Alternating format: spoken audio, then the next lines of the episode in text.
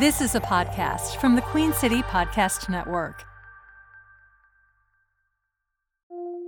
From the Queen City Podcast Network studios high above Trade Street, this is CLT First, a podcast where we make the best use of your time to find out everything about Charlotte.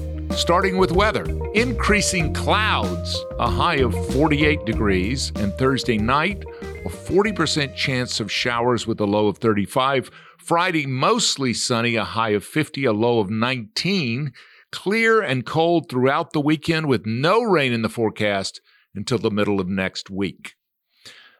Last week's torrential rains have opened the floodgates of complaints about new developments. This from our buddies over at the Charlotte Ledger, who talked to neighbors Chris and Ellie McIntyre down in the Piper Glen subdivision near Rea Road and Elm Lane, where there are 500 apartments and 140 single family homes being built. And so they look out their window and they see the kids rafting down what is usually a stream. And so that's opened the floodgates to a lot of people who say the city has not thought well enough about the storm drainage in these brand new subdivisions. Queen City Nerve says Wells Fargo continues to push for a gigantic sign atop what used to be the Duke Energy building in uptown Charlotte. City council members continue to discuss this idea amid concerns it will make the skyline look like, quote, a CVS aisle. Charlotte Library, broken ground on a brand new $40 million library in the university area. At the Water's Edge development on J.W. Clay, that's near the university shops.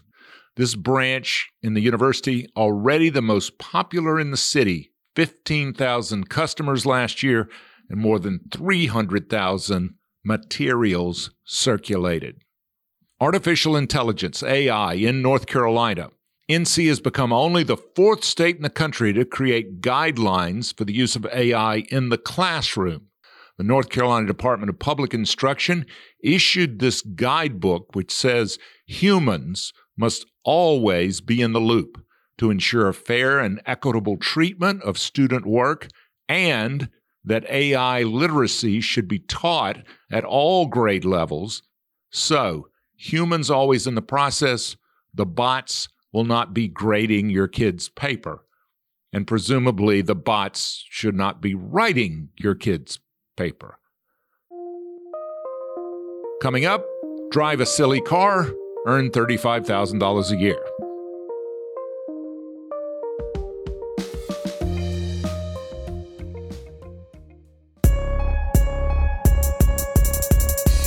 Where do you turn to stay in touch with the city around you? Broadcast news isn't what it used to be. And commercial radio doesn't scratch that itch. If only there was one place you could get it all, when you want, wherever you want, on your schedule.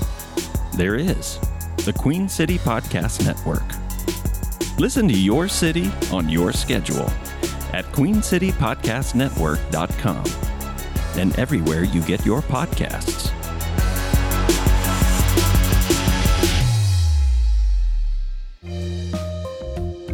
You are invited to a brown bag supper next Thursday afternoon by our buddies at the Charlotte Ledger and their partners at the North Carolina Health News. Ledger reporter Michelle Crouch, editor Tony Mecia will be talking to the founder of NC Health News, Rose Hoban. I'm a huge fan. They'll be talking about local health care and journalism. Charlotte Restaurant Week starts this weekend. Make reservations at charlotterestaurantweek.com. And who says there's no good jobs anymore? Here's a job wiener driver. Drive a wiener, get paid for it. And you say you do it for free. Oscar Mayer will pay a dozen Wienermobile drivers $35,000 a year with benefits and a daily allowance to drive that silly car shaped like a hot dog across the country. You can find more on Instagram. If you have a friend, tell them about CLT first. If you don't have a friend, go make one. Just tell your neighbor. See, this can be get out of your house. Go tell someone. That's it for today. Amy says she'll be back tomorrow. Let's see.